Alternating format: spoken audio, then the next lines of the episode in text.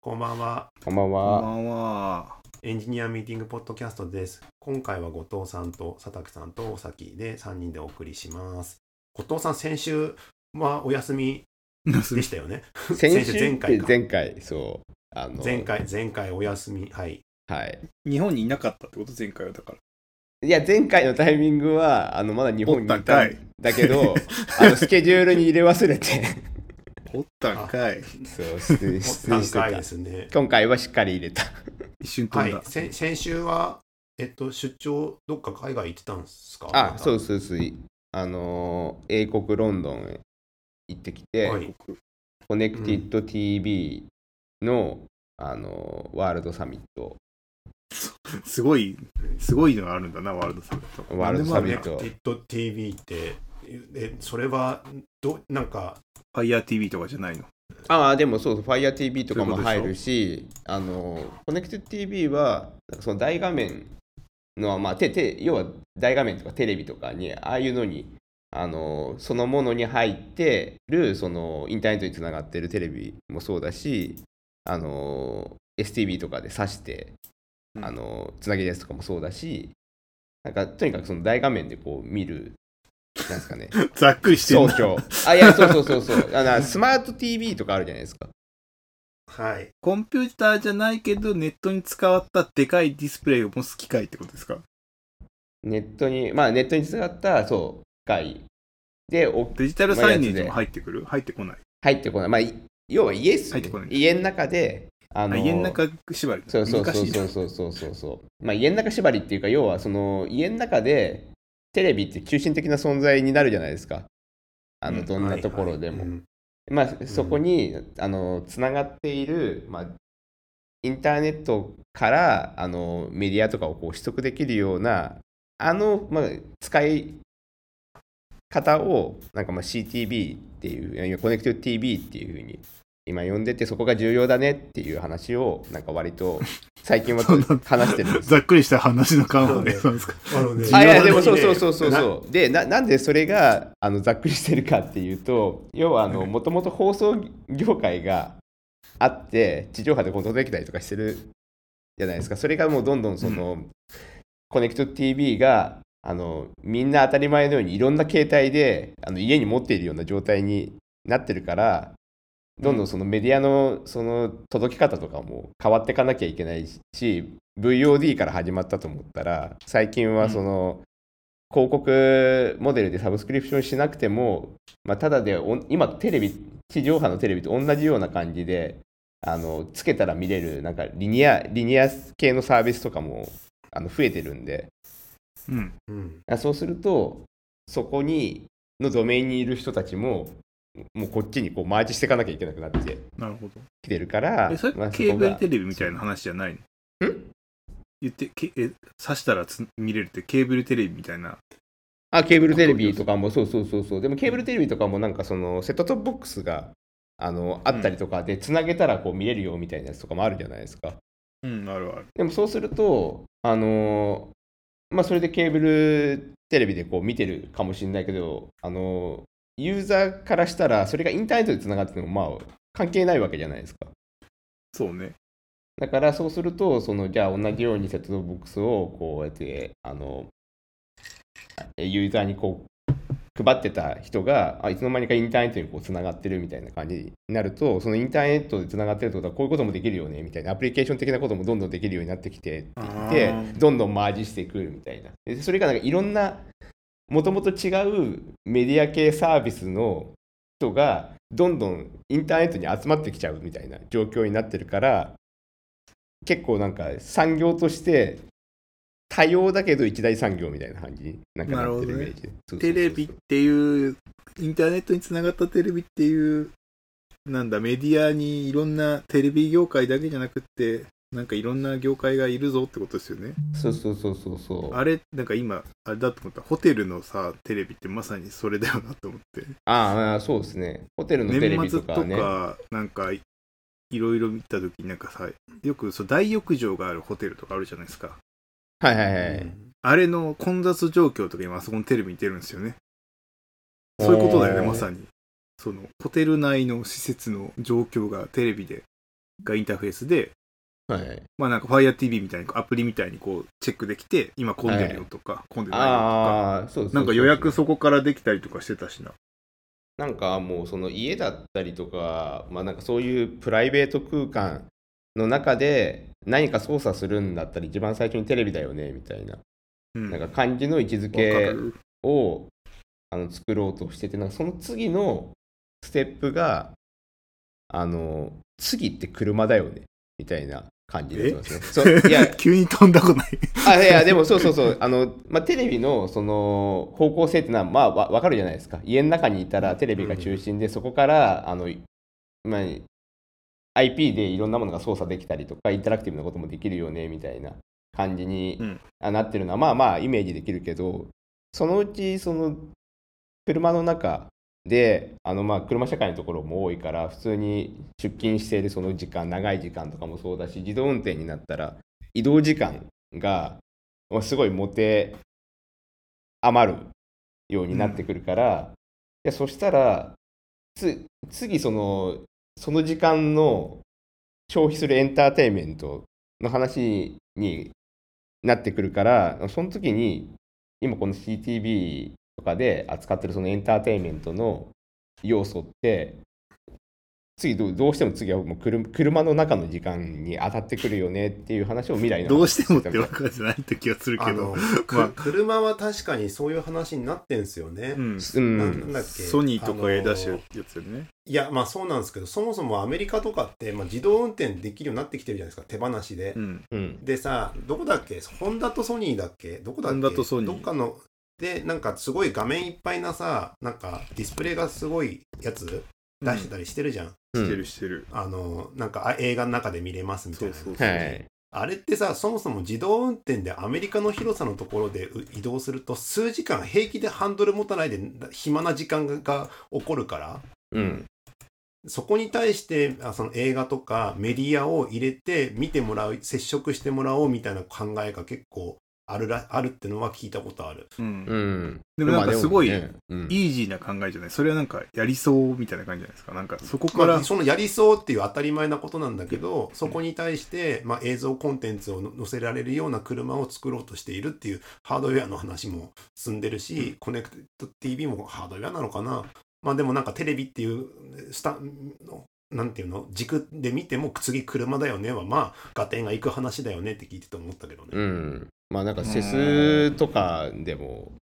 まあ、ほとんどなんか車の話がなんか結構出てきたりとかえしてー、たそうなかの、ら、うんまあ、アップルとかもやろうとしてるからとかテスラとかもあるからとかそういうことなのかな、まあ OS もねあの日本なんか出てるしねその要はうんオート用のやつとかも、でもなんかすごいわ分かりやす分かりやすくそこの時間って奪えるよねみたいなやつがあるけどやっぱその技術的にはじゃあそのコンテンツのアップデートだったりとか情報のアップデートとかをもうどのどうやってそのその頻度でやるのみたいな話とかネットワークがまず不安定だよね移動してるからそうそうそうそうだしあとじゃあその画面どこに置くのみたいな話になるとあのもう当たり前だけどドライバーにその見せちゃいけないタイミングとかって国によって法律が違ったりとかするじゃないですかさすがに運転してる時はにいこう見ちゃダメだしみたいなうんうんやつとかのその制御とかどうすんのみたいな話とか、まあ、考えることがいっぱいあるから、まあ、今のうちになんかどうどういう制限がこうあってここ気をつけとかないと解決しないとこれ現実にならないねみたいな話とかがうんなんかこう出てたみたいな感じそれはへーそれはテレビ側がやんなきゃいけないことなのかな車側がやんなきゃいけないのかななあんかそだのんそだんのややこし話くなるもめっちゃしてたそれそれ誰が、誰がやらなきゃいそうけ誰がなやいんのかっていう話があの誰誰もその責任を持つ答え範囲そう そうそうそのカンファレンスって面白いの そうそう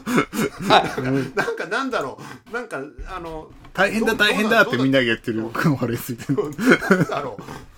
なんだろうなん、なんか不思議な回な印象ですね、それ。 まあでもささえそのインカーの話はあのまだあの未来の話だからどうどうしても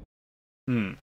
だからなんかどっちかっていうとこういう問題があるけどまだ解決されていなくてっていうその現状と未来への予測みたいな話をまあうんあのーそこのえっとなんですかね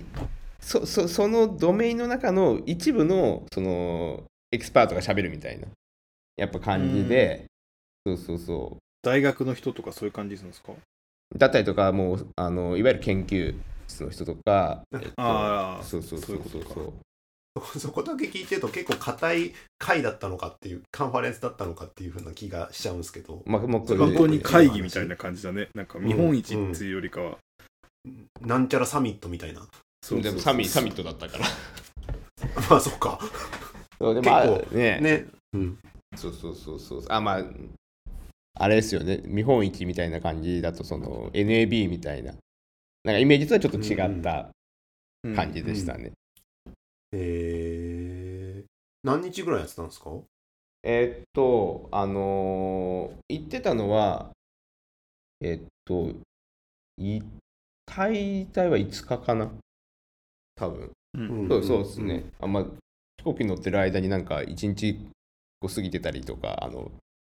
はいえまあ、日日付変更線があったからっていうのはあったけど、まあまあはい、うんはいそうですね。で、えっと、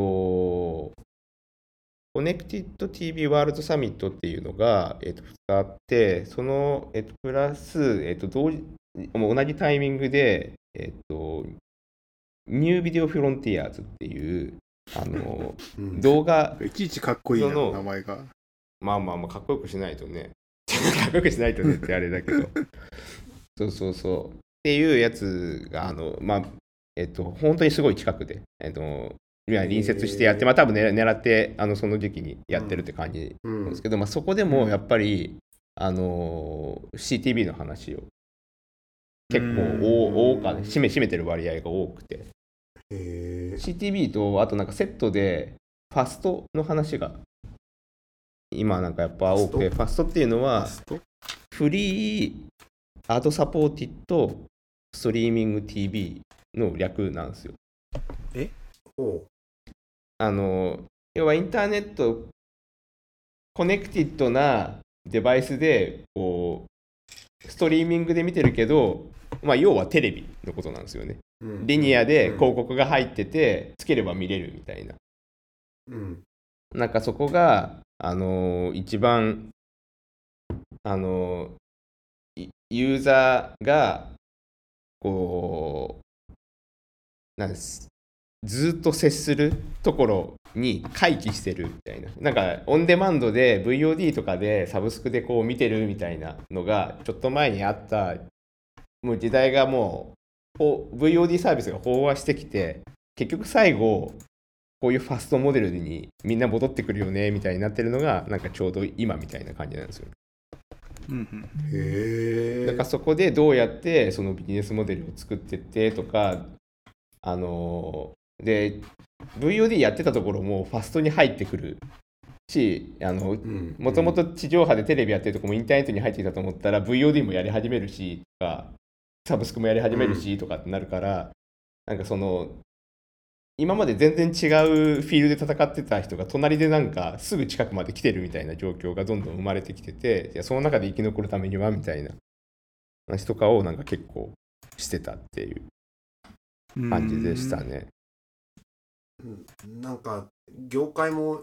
国内でもいろいろねあのー統廃合というか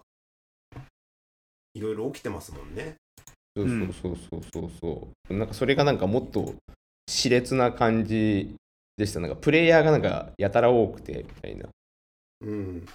そうだよね VOD だけでもなんか統廃合が今いろいろとやってるな、そうそうそうなるしさらに言っちゃえばコネクテッドのが TV もっと広い意味での映像コンテンツでは配信なのかななんかわかんないけどそうなんかそういったところでのなんか争い要はだってファストって言ってるけど別に電波でも、I、IP でもいいんでしょそこはそこの定義は自由なんでしょうん、そこの定義は、まあ、自由だけど、えっと、ファストの場合は、えっと、言ってもインターネットプロトコルでやっぱ来てるやあつそうなんだそそうそうそうそうそこはそそそこはもうあのこのこの言葉ができたあのその経緯自体があの今地上波とは別のものとしてこう表す概念としてこう出てきてるからあのそこは一応一旦インターネットで、まあ、コネクティッドなところが前提になってるっていう感じでもあのその大崎さんが言うようにユーザー化したらもう分かんないからなんかヨーロッパの、あの標準規格の方針としては別にインターネットでつながってようがあの衛星でつながってようがケーブルでつながってようがなんかその伝送形態とかは別に何でもいいからその後のレイヤーごとに分けてあの全部をつなげましょうみたいな伝送経路は自分で選べばいいからその分の標準規格全部用意しますからみたいな感じでなんかやってるのが今のなんかヨーヨーロッパの方向性なんで、まあ、結果今ファーストって言ってるやつもあれなんか何でつながってるかあんま関係なくないみたいな感じになってくるかもしれないですよね今だけ言ってるだけで、なるあれですね、放送法とかどうなるんでしょうね。変わるんじゃないですかねうん。免許制じゃないですか、電波とかって。うんなんかそういうのも含めて、なんかどうなってくっていうのが、なんかいろいろとあるんでしょうな。まあでもなんか電波と違って多分気にしない気にするとこが変わってくるだろうからやっぱまあこの伝送方式使ってる時はここに定職するからみたいな話はまあ多分ずっとしてるとは思いますけどねそのやってる側としては。うん。うん。んなるほどね。っていう回に1週間行ってたって感じなんですね。そうそうですねそうですね。へえ面白い。で、でも、でも、ちょっと話変わりますけども、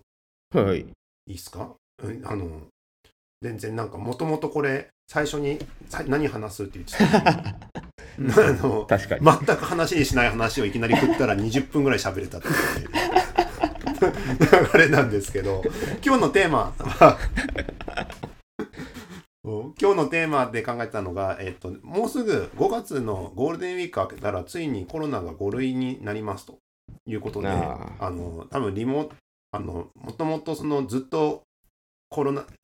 ねあなんだウィズコロナだったのがついにアフターコロナになってなりますとでコロナの頃にはなんかリリモートが週5だったりとかなんかいろいろリモート飲み会とかあったけどちょっとこのタイミングで廃れたもの生き残ったものみたいなものをちょっと話したいなと思っておりますとで今日のテーマはアフターコロナで残ったもの廃れたものうん。ですと本題だ。はい。混の混在ですね。なんかあるんですけど。だって、い今これってディスコードで、あの、録音してるんですけど、ディスコード使わなくなったんでしょうんん。ま、全く使ってないわけではないけどなんか一番最初の時にみんなでディスコードであのずっとつながってる状態でやろうみたいな温度感っていうよりかは使ってる人だけ使ってるみたいな感じになりましたね。あうんうんあ。そうこれってなんか代わりのツール使うようになったわけではなく、普通にもうこういうなんかつつなげっぱなしにすることがなくなったって感じなくなったっていう感じでしたね。なんかあのまつあのまだあのす残ってるチームとかもあるんですけどなんかほとんどのチームのサーバーが自然消滅したみたいな感じでしたね。うんうんうん へえ。え、みんなどうなったの結局、それで。うーんあー多分でもああれですねスラックのハードルが結構気軽になんか開けるようになったじゃないですか。確かに、それが出てきてるもんな、はいはいはいよく考えたら。で、波動れます。はい、ポン、始まる、終了みたいな、なんかその声かけで、なんか、ある程度その気軽、ちょうどいい気軽さみたいになってるんじゃないかなと思あうん。う。うんあ。。逆にハドルつけっぱなしとかはしなくな ったんだ。ハードルつけっぱなしは、どうね、あ、行儀悪いからしないんじゃないですか。ちゃんと、ちょっと待って 閉じましょうじゃないけど。なんか、ハードルつきっぱなしにしたらさ、あの、成熟をお楽しみくださいみたいになるよね。音楽流れるよね。うん。ああなんかでもそうそうなんかあれですよね一応チャンネルのあのー占領しちゃうじゃないですかうん、なんか左下にちょこっと出ますね。うん左下なのかマイクのところなのか、うん、ハドルしてるような、ああ、そうか、そのチャンネルに1個しかダメだから、うん、なんか余計なやつがいては始められないっていう感じになるのか。そんなさ何百人もいるようなチャンネルでさハドルをさそれはダメだつけけっぱなしにしてるど、とかもダメだと思うけ どどういうことだよってなるじゃん。もうちょっとカジュアルにさやるじゃん うんそれカジュアルなところでやるでしょハドルってきっとハドルでもあれですよね、あのーそのハドルが始まったことが割と、うんあのー通知されるじゃないですか。うんはいはいはいまあ、無なん音みたかいなや、うん、そうそうそうそう。あれどうなんだろうな。なつでんかも呼ばないと入らなくない普通呼ばれないと。いや、なんかでも、たまに、あ、ここなら、あのーあ、大体何話してるか分かるなみたいなのが、透けて見えるやつとかあるじゃないですか。はい。そうそうそう。でそういうのは、あ、なんか、ちょっと聞いといた方がいいなとか、話していた方がいいなみたいな感じで、あのあ今日いるからあの人みたいなあのあのあの席にいるからみたいな感覚で入れたりすることはあるじゃないですか呼ばれなくても、はいはい、わかりますよ。そうそうそうそうなんかそういうのとかも一応あるからみたいななんかぜ絶妙な温度感ですよねなんかうんデジタルだけど、きっちりデジタルしてないじゃないですかズームとかだったらさすがに入らないと、はい、呼ばれないと入らないみたいなところがあるけど、うハードルにはそれがないですよねうん、確かに。だからディスコードはなくなったけどハドルみたいなカジュアルなやり取りは残ってるってことなんですねああそうですねなんかそれが大会してる気がへえ他はどうですなんかツールとかが運ばれやすいのかなあまあそもそもなんか結構今会社にいるんだよな、うちとか。うんあ出社はどうなりました週5で出社してます僕は週5で出社してるんですけど、僕もですねうん。だかあそうなんだら別に話せちゃうんですよね。え 逆にみんな週5で出社してる集合ではないですね。人によりますよね、両極端みたいな感じかも。あの、どういうルールにしてるんですかルールでもえチどうなっーてんのムで決めれそうる。けど、一応、すあれですよね。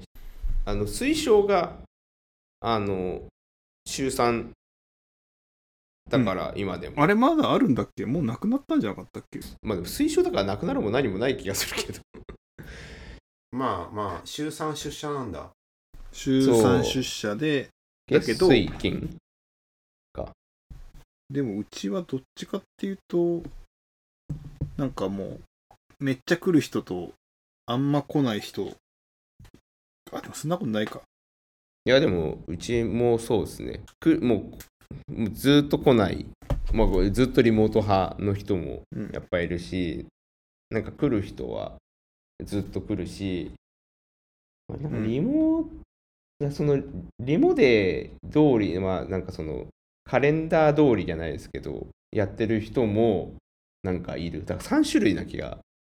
しますね。なんかきっちりなんかその 5, 類のうんだったら、なんかここうしましょうみたいなのって決めてたりしますチームごとじゃないですか。まだ決まあってないんじゃないそかそな。の後もずっとチームごとでに裁量任せになる感じなんですかね今はなってますね。だって結局チームごとに裁量任せにしてもらえないと、その、うんね、効率もそうだし、やっぱ出ないから、そうなんかあえてそのリモデーの方しかこうさせないみたいなチームとかもなんかある。ああそうーなんだうん、混むからね、会社が。そうそうそうそうそうそう。せ席は残ってますフリーアドレス他ですのよ。会社とかもそう含めうてちもう全然残フってリーアなドい。レス化がすごい進んでるからいざそのああのコロナが終わりましたもうみ全員出社しても大丈夫ですよってなった時に場所がないですっていうのが全然起きそうな気がししそういう会社も結構ありそうな気がしててあ、でもなないんですしか、ないね。うん。だから、完全にないっす。みんな来てっていう風に一回本当に行ったことがあって、みんな来たら、うんう。うんんあのみんなそのボボックスもあるけどボックスの外でもなんかミーティングしないとボックス埋まってるからみたいな状況になってカオスになって成り立たなかったですね。 じゃあ、みんなでオフラインでやればいいんじゃないの逆に気づくじゃんどういうことだよ。気づけ気くづけ。みんな、おネットで喋らなくていいんじゃねって。席席の数とあの呼ぶ人数でわかるじゃん。いやそうそうそうだからでも、いやまあ、いい来てって言っても来るの大体このぐらいだろうなみたいな見積もりであるじゃないですかあのなんかイベントとかやっても来場率、まあ言ってもう、んまあ、無料のイベントだったら70%ぐらいだねみたいな風に言って言ってたら、ううんわ95%来てやべえやべえみたいになったみたいな状況なんじゃないかなあんさじ加減難しいっすね。そうそうそうそうそえー、まあまあまあまあ、なるほどね。あう、うんのえまあ、それはしばらく続くんすかね。まうあ、んしばらくってかずっと続くんすかね、これからも。まあでも今でもだいぶあれじゃないですかあのうちかんバランスがうちのオねフィスうんそう、なんか、なんかすごいラウンジみたいに作ってるしね。ああそうそうそう確かにな、週3出社、ラウンジってどういうことなんかね、豪勢なラウンジがまたできたんですよ。広い広いねすごい謎のとへーこ。だから、それで出社はしてほしいんだろうなっていう感じではあるっていう。なんあのフリーかスペースで豪華で、なんかゆったりとコーヒー飲めたりするような感じそうそうそうそうそうなんかそそこにしか出社しない人が出てきたからへーなんか昔のリラクゼーションルームがあ違う違うえっ、と精神とテクノ部屋かあーテクの部屋はいはいテク部屋そうあこれあれあは、あそこにしか出社してない人がいたあの感じにがちょっと出てきてる気がするあの、ね、なんかああ、そういうことか。あのそうそうそうそうそエンうジニア向けの、エンジニアデザイナー向けの集中できる、ちょっと広めなスペース。そう隣チームの場所にいないってことよね。そうそうそうそうねそうい部屋がああったって話ですよね。そうそうそうそうそうそう、えーなるほどね。逆に、逆になんか他、ツール、うん、ツール、そっか、フィフィグマとかはまた別なのか。だから、フィグマシフトは完全に定着しちゃったもんな。そのそれのこコロナ関係おかげだと思うけあるどのいや、あないるもあんる、ねあるああれはる、ねでも。あるあるうんフィグマブーがストはしたけど、いずれなるだろうっていう感じでもなかった。でうもん一気に加速したと思うよ。あの、いる感が出るじゃない同時に作業できる感とかさ。あの、うんリモートで、えっ、と、オンラインの、ズームとかつなぎながら作業するみたいなのがさ、割と普通になったじゃん。うんわかりますあれができるのってフィグマしかできないじゃないですか。だから、うんモブプロとかモブデザインやるときに、それぞれの端末で操作できるみたいな感覚ですよね。なんか言ってることわかりますホワイトボードを書くみたいな感じで、い我々は離れてるんだけど、画面は同じとこにいるから、一緒のように作業ができるみたいなのって、あれないと多分回ってかなかった気がするんですよね。コロナでブーストされた方なんじゃないですかブブブーストされたんだけど、あブーストブーストされあええコロナそうそうそうの中ですごいブーストされたんだよ、だから。コロナじゃなかっても多分、復旧はしたけどってことですねそうそう。かなり進んだ気がするんだよね、コロナのおかげで。うんなるほど逆にミロがね、ダメですね。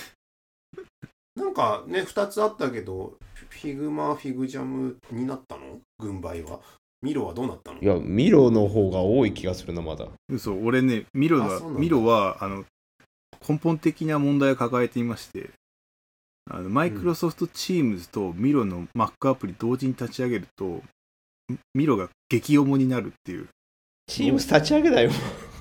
いや立ち上げるんですって我々はたまに、まあまあそれでツールのね、そうでミロの人に問い合わせたらそう,、うんそうなんです我々もなんか原因困ってるがんちゃんでとすつかめてなくて困ってますみたいななんでブラウザで立ち上げてくださいって言われて、これはダメだと思ったっていうそういうのがあるんだ。そういうのがあるから、ミロはそへのせーパフォーマンスの問題で、なんかやっぱミロって、フィグジャムと違って、ある一定以上、濃度を増やすと遅くなるんですよ。で、警告出るんですうよ。んいくつだったかな ?3000 だったかな ?3000 個うん。オブジェクトを置くと、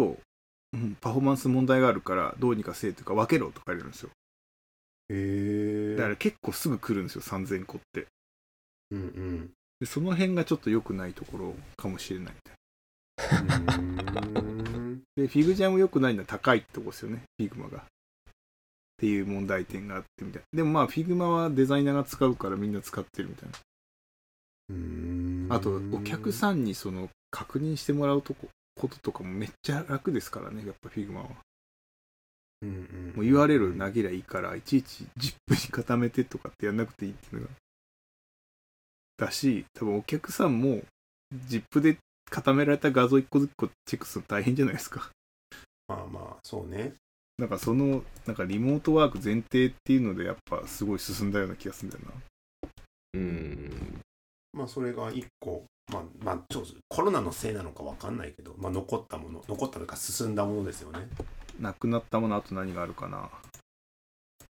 あの当時何やってたみんなで出社できない、どうしようって時の、出社できなんなかい。、リモート飲みとかやってリたんモでーしトょ飲みて。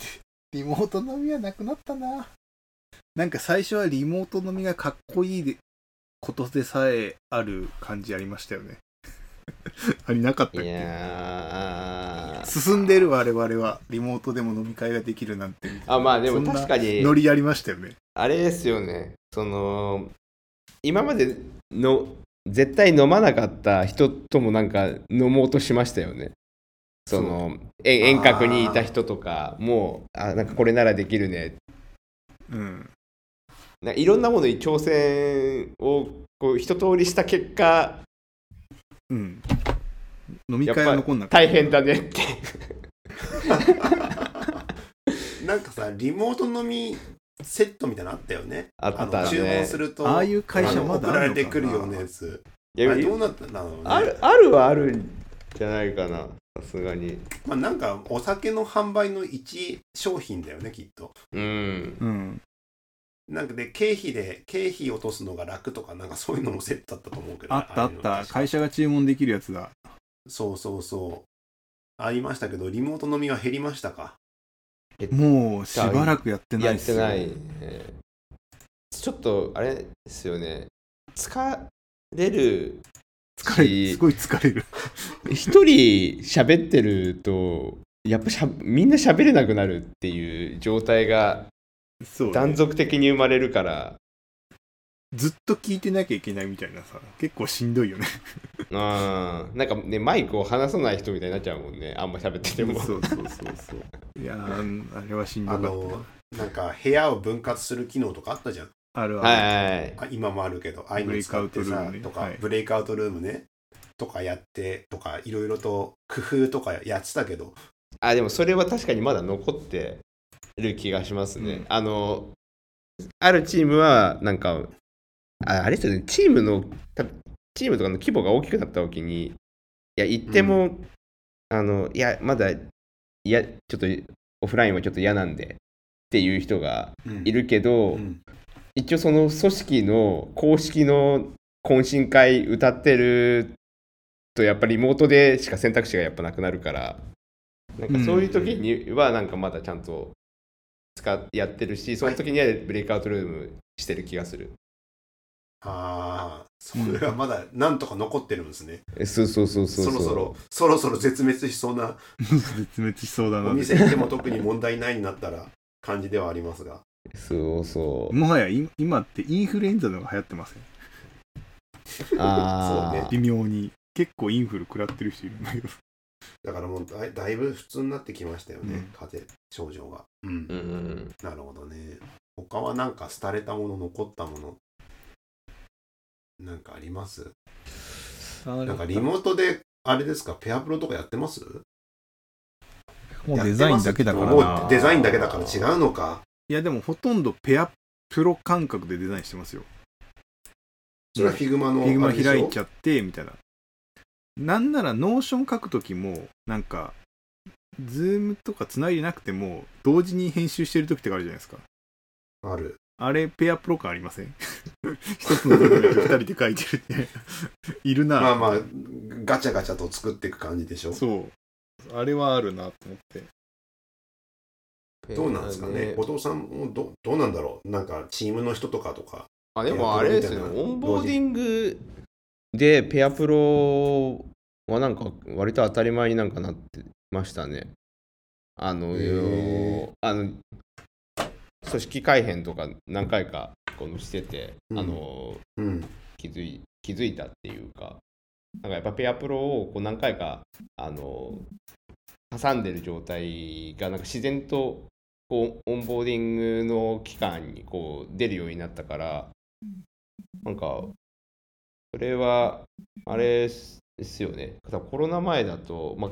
あ、あのツールムも多分少なかったのもあるとは思うんですけど、基本的にリモートでいるから、いやちょっとここわかんないんでいいですか、あじゃあ、じゃあどうせだったらちょっとペアプロにしましょうみたいな、い言わなくてもなんかペアプロが始まるみたいな状況にはなってます。ちちなみに今ペアプロってどういうふうに何のを使ってやってるのが主流ですかを画面共有しながら、あそうなんなんかあのー同時に編集できるやつとかあるじゃないですか VS コートとかの拡張はいとかはでいはい。いや、そういうの使うわけではなく画面見ながらみたいな感じなんだだってそのその本人が分かんないところで、ちょっといいですかうんって言って、でそのままペアプロにシームレスに移行していくから、はいはいはいまあそうよね。あの、そうそう PC 持って横に近づいていくのと一緒でしょそうそうそうそうそうここがそみうそう。 でもそれがなんまあかそのうん画面共有があなんかすぐできるなんかボタンを押せばできるみたいな状況であの相談が始まるから多分そのせいじゃないですかね。なるほどねそのうんそうね。トリガーのしやすさ物理的に声かけなくてもね、スラックで声かけて、今いいですかいいよってなって、ちょっと画面共有しますみたいな感じでしょそうそうそうそうそうそう。でそそれがス画ラ面ック共のい有ってうんやスラッはクのはいやハードルとかでもポンってうんできるようになったからなんか余計なんじゃないかな。相談いいですか、はい。じゃあハードルで、はい。こう、なんかなんかわかるフィグマの時はフィグマでなんかデザインのなんかを見せる時とかも画面共有するの結局画面共有しつつ、結局細かいとこ見えないから、うんあの、Figma で見るときもあるんですね。ああまあでもやってること自体はそんな感じなんだろうな。 Figma 途中からあの、カーソルをフォローするできる機能とかができたんでう、ん。うん。あの、もうハドルつなげて、あの、画面共有しないで、Figma 上でってやった方が見やすいんで、やっぱ。ラグも少ないし、うん。の方が多いかも。で、ここ、こことかできるし。なあなんかあれですよね。なんかそこら辺フィグマが優れてる感じなところなんだよな。そう。ななんかなんだかんだ結局そのエディターの中でうん勝手につながって2人の空間を共有しながらなんかコードをペアプロできると多分あの画面越しだと片方が書いて片方がなんかケチつけるみたいな感じになるじゃん。うんうんうんそうね。でも、あその、うなんだっけ、あの、あの VS コードのオンライン版とかできんじゃないうん、だからできるできる。だけどそこに行かないのは、やっぱなんか 画面、ラストワンマイル足足んない感があるなって。なるほどね。うん。なんか、うん画面の方が便利だ。だもん。うん。まあ、便利っていうか、多分あの、ああれっす距距離、距離感ですよね。うんそ、のう、ん。シームレスにもできてる状態になってれば、うん。多分いいんでしょうけど。だからもう、画面共有したら、その画面に対して、クリックして入力したら入力できるぐらいまでいけばいいんじゃないですかね。うんきょ画面共有してるそのあ画面ーあ、ででも、入力ができるあーあー、あの、あれだ、俺、今、その、うちのサービスデスクって、そういう感じというか、うんあの、ズームのさ、あの、コントロール渡すやつあるじゃないですか。リモートの人に。うわ、ん。うんうんうんかります操作を、PC の操作を誰かに渡画面の向こうの人に渡すみたいな。ああー、はい、はい。あれでなんか設定されるんですよ。うんうん。ああいう感じだよね。そうそうそう。ちょっとカーソルちょうだいっつって、カーソルもらうみたいな。そうそうそうですね。そうそうそうだからなんか多分そこ、そのぐらい簡単だったら、ちょ、ちょ、ちょちょっと操作ちょうだいみたいな感じ で、あの、なるほどね。ボタン1個でみたいなぐらいになれば。確かにサそうービスデスクでそもうなってるわうちコロナのおかげでさリだモからートになってもう並ばなくてよくなったもんなるほどね。うーん他なんかの残ったもの、廃れたものってあります残残ったものアフタらーショックオープンコムは流行ったねああ確かめに、ほとんほとんどの人が持ってるもんなうちでオープンコムってあなのんす骨か伝導ヘッドホンイヤホンそれは、それはコロナ関係あんのあ関係あるで関し係ょあだるってめちゃくちゃあると思うよ、そのどういうミこーとティングをするときにうん、あのあそれってあれなんですよねあの一音があのちゃんとそう他のところのあの音をあのちゃんと消してくれてるから何人もでミーティングしてもあの大一丈応混戦しないからあそうでさらにその耳開いてるからイヤホンしてると声でかくなるじゃないですか、あ、あれも起こらないんですよほだからみんながそれなりにちゃんとした音量でちゃんと喋るから混戦も少なくってなんかミリモートミーティングできるからめっちゃ流行ってますようちうそれリモートミーティングをミーティングルームでやってるもしかしてやってない時とかでやってない足りなくって、うんあのそのどうさっしきて言もっそうたいうね数が足りないよねそう数が足りない時とかあのお客さんとはブース使うんだけどチーム内とかでは使わなかったりするんですよだから横並びであやったりする時にこん混戦しなくなるんですよ、でもなんかたまにあれ始まってみたらめちゃくちゃセンシティブな話する時があ あっるてねそれち人ょっとの話とかね移動します で移動しそれどてちらかっていうと、うん、移動していや移動してボックスがその何個もあるんでフロアにもでそのボックスを一つ一つそのんなんていうかね中に入ってるかどうかをこう確認しながら見てってうわ全部開いてないどうしようどうしようどうしようみたいなちょっと遠くのボックス行ってみるかって言って開いてたって言って入って始まるみたいなあるとかがこれミミーティングルームがない問題の解決策じゃん。いやそそうう,、ねだけどそうだただそう今度はボックスだから一応なんか予約なしで入れるみたいな感じのシステムになっててで逆に言うと予約なしで入れるようになってるから空いてるとは限らないんですよね、うんまあ全部予約したら大変だけあのどさそうそうそうそうそ最近さ JR にさリモートボックスすごいで増えてきてるあじ結ゃあないです構か使ってますよあのお客さんとこ行ってうんいや間に合わん次のアポのリモートの会議って時に JR の各遠征にはあるから、うんあの普通に使ってますよ快適ですよあれなんかあれが早あれはこれ残るのかねあれ残るんじゃないですかあれは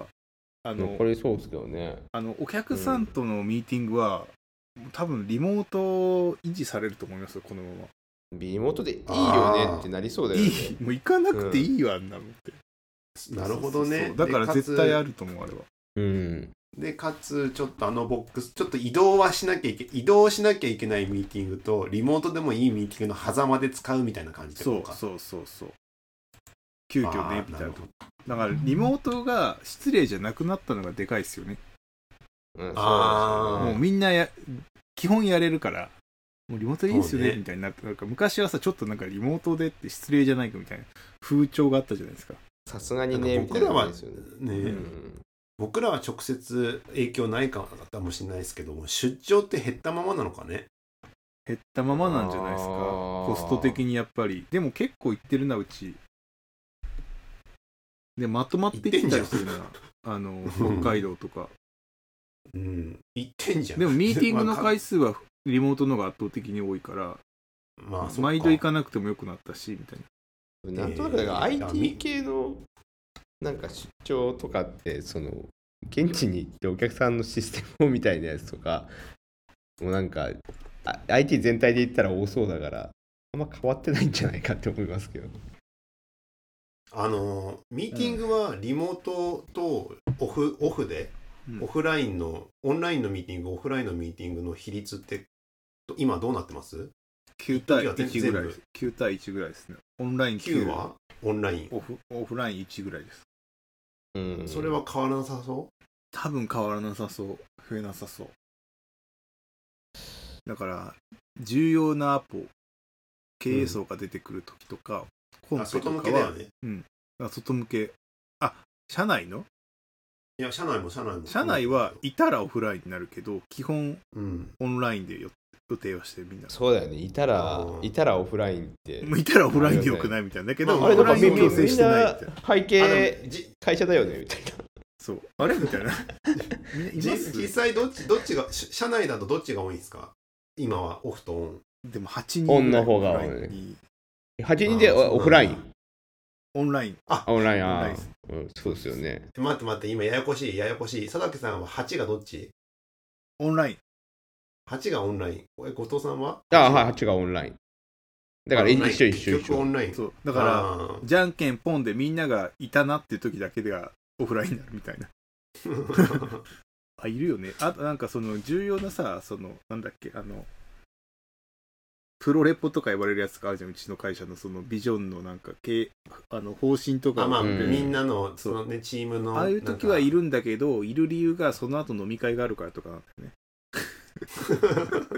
そのまままあまあまあ、そ締めてれはなる重ほど重要な、 重要なんじゃないですか。重要それだはそういう時はだからやたら今日フロアに人がいるなって時はなんかその日飲み会があるみたいななんか あーそんな感じになってなるほるど今だからミーティングのオフライン化はなんかのあ廃れたというか、ねオンラインミーティングはまだ残るって感じなんですね。うん残る絶対残るね残るでしょうね確実だあわとはなんだなんかあコロナ前のことをだん覚えてないもんね最近。覚どえてうないねいうふうに仕事してたって。いや僕あのちょうどそのコロナ禍の時って子供が幼児期なんですよね。ううんん。幼児期だったんで本当に3歳から6歳なのかなうんうん。の間でかつ下の子も生まれた期間だからさうんうんあの育児育児とする身としてはすごい助かる時だったんですよね。確かにうね、ん。だけどなんか2人育てて思うのがみんなコロナじゃなくいや出社が当たり前だったことどうやってたんだろうって本当に思うも ん。それはそううん、あの10こちょっと僕あの先週先週、うんあの有給消化で10連休ぐらい取ってたんですけどおう毎年のやつだそうで誰も風邪ひかなかったんですようん体調崩さなかったんですよその10連休の間、うんああれこれいで今までそのゴールデンウィークとかお盆休みとか年始年末とかまあいろいろ長期休暇あるじゃないですか、1年間のうちって結構その中であれ何もしなかったのの1年ぶりだって思ってさそれもなん か病気食らいすぎじゃないですか、大崎さ ん。コロナになったりさ胃腸炎になったりなんかのノロなんだっけロタウイルスになったりとかさインフルエンザ A 型になったりとか結構散々な目にあってたの1年間。れ食らいすぎですよ、それは。でもね家族の誰かなるんだって4人もいると まあ、そうか。そうっていうのがなくなくてってなった時にこれでもこれねえあの長期休暇じゃない時にも普通に起こる話だからさそんぐらい風邪ひきやすい感じ、風邪ひきやすい体調崩してなんかイレギュラーで出社できないとかある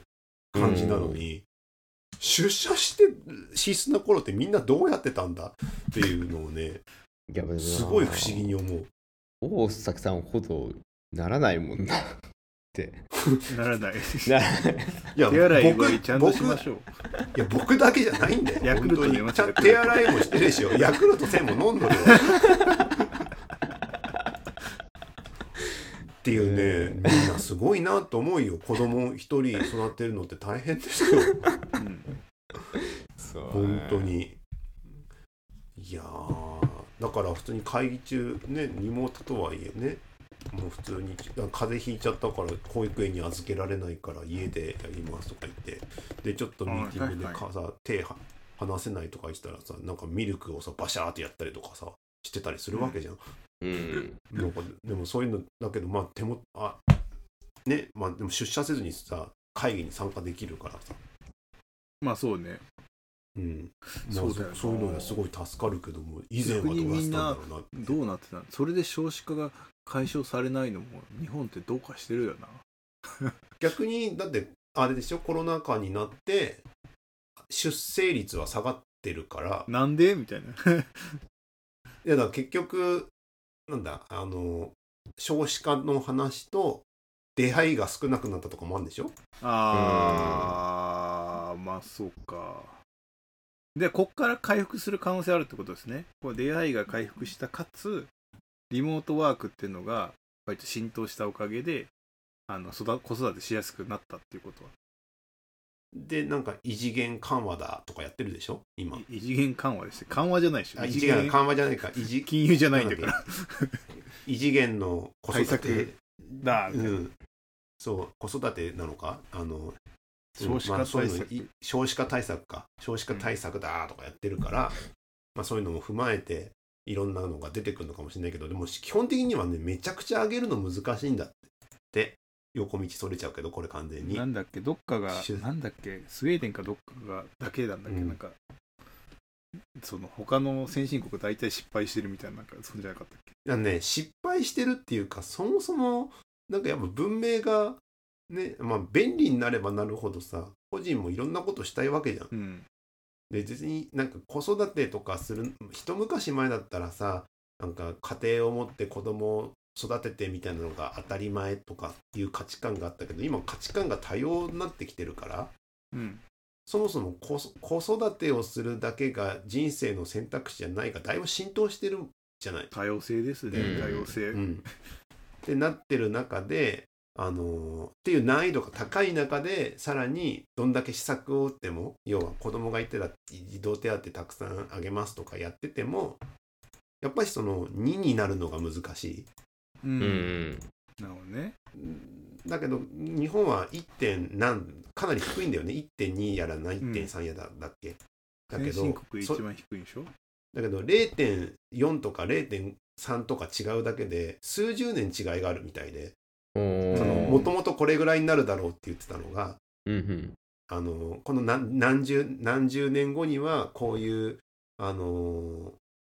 人口になってるだろうの予測がに数十年早まるレベルななんですよね計算するとうん、なるほそど。の 0. 点いくつのまあ確かに違いでも、そうそこら辺で戦ってるかってことですね。そうそうだから緩やかに下がっていくっていうのがやっぱ理想理想っていうかまあ落としどころ、だからブレーキをかけるってことですね、うん下っ落に。ていう意味ではちゃんとやっていかなきゃいけないよねっていうことみたいですねうん、なるほど。だから本当は2以上になれば増えるはずなんでうん、逆なんに異ですけ次ど元とか言ってぶち上げちゃってるからよくないのかな。 あもう異次元って言わなくなったは言わなくなってるずのであすよれ言わなくなってますあれなはんじゃそら、反反発があって、 そらそうだろうね、なんか。うん、っていう感じでまあちょっとあれなんですけどもそういうのもありながらもリモート残るのはありがたいんでこれからも続いてほしいなとは思ってはいます絶ね対残りますよね。なんか今日見てたら、今日、たまたま今日見てたんですけど、あの新幹線の7号車かなんかに、なんうかん、デスクとかあるんですよね。あですー S ワーク車両っていうのがあって、ほ新う幹線のやつ7号車それはなんかその席でも会議していいんだけどなんか専用のデスクみたいなのが予約制で取れるらしくてえすごっと思ってたまたま見てていや使ってみたいーなんか新幹線通勤とかをしてる人がある程度いいいたんですけどそういうのは残るんでしょうかねなんか地方に移住したとかいるじゃんこのコロナめ禍ちゃくちゃでいるしリモート自由になったからああ、うんそれで言うとそうですね今がそのその人の動いてるそれの原因ですねえどういうことですだかからリモートでもうどっか地方あ行っちゃあって回復してきてリモートじゃない風の会社に会社がそういう動きしだすとちょっと転職しようかなフルリモートの会社にっていうのが動いてるの結構あるそれしは逆確かにね若者はリモートじゃない方がいいからリモートじゃない会社がいいっていうのがめちゃくちゃよく聞く3年目ぐらいの人、なんかそうねコロナの間にずっとリモートだった家から仕事でみたいなので、うんなんか嫌だみたいななんか一緒には仕事したいみたいなウェットの働き方したいみたいなは若い人はすごい思ってるしみたいなそれですごい人員が動いてる感じがしますそうね、そうね。なんか、そこら辺の変化に対しての、なんか、考えが合わなかった時に転職は起きるだろうね。そうだからフルリモートの会社は平均年齢上がるんじゃないかな この単純な状況から予想するとでなんか、一昔前まではさ、若い子の方がさ、そうリモート余の会計社ななんか飲み会飲み会とかさ、そうそうそうそうめんどくさいこと嫌だから、リモートがいいみたいな話もあるけどさ、逆に、まあそういう人も想像つくし、もっとウェットになんか、い一緒になんか仕事とかやっていきたいんですっていうし若い子も想像つくけど、どっち、どどっちが多いとかなんかね両極端に分かれるんですかね。肌感どうなんでしょなんか昔はリモートをすごい気にする学生とか若者が多かったんだけど今はオフラインの方を気にする人が多くなってる印象なんですよ肌感ではね。へえ。まあ多分リモートが前提だからってのあると思うんですけどどれぐらい出社されてますかとかすごい聞かれるんですよねうん若い人にはうんね。で逆に年齢いってる方はいやフルリモートでやりたいんですっていう人がすごい増えてなんかでも、なんかちあょっとれ前は逆だったよなと思ってなんとなくちょっと選んでるみたいなのとかないんですかね。その、ああると思うそれはあると思うんだけどうん。なんか昔はなんかそんな感じで聞かれなかったむしろリモートやりたいっていうのは若者多かったよなと思って聞かれないは、へー聞かれはしないだろうな。前提ではないから。うん、うん。でも、リモートやりたいっていう人は、リモートやりたいって思ってる人しか言わないじゃないですか。ああえてリモートやりたいっていう人って。えなんかフルリモートで絶対やりたいみたいなのを言う人が若い人よりも年いってる人の方が割合すごい多くなったなって印象なんですようん。昔は逆だったなみたいななんか若者の方がフルリモートでやりてえっすみたいななんかフルリモートでやりなやれるって思ってなかった世代の人がやってみたらあれめっちゃいいじゃんやれちゃってみたいっなてなってライフスタイルも変えちゃって もうこっちでいいやってなっちゃってるっていう感じかもしれない子育てにもいいしみたいななんなら地方ででかい家買えるしみたいな意外とえー、なんじゃないですかかんそんなに考えてなかった分意外な心地よさに心がこう浮かれてるんじゃないですかいや単純にそのライフステージとのその食い合わせが良かったってことじゃないですかリモートがやっぱりまあ確かにあれですもんね、寂しさを感じるとかっていうそうそう世代じゃないですもんね一人暮らしでさ東京でやっててさ誰にも会わずに一日終わるとかをずっと繰り返すのはそれは確かに閉塞感あるよなみたいなまあ確かに確かにそうっすねね、なんかそこら辺の価値観とかももう一回シャッフルが来るのかな。かまもあしれない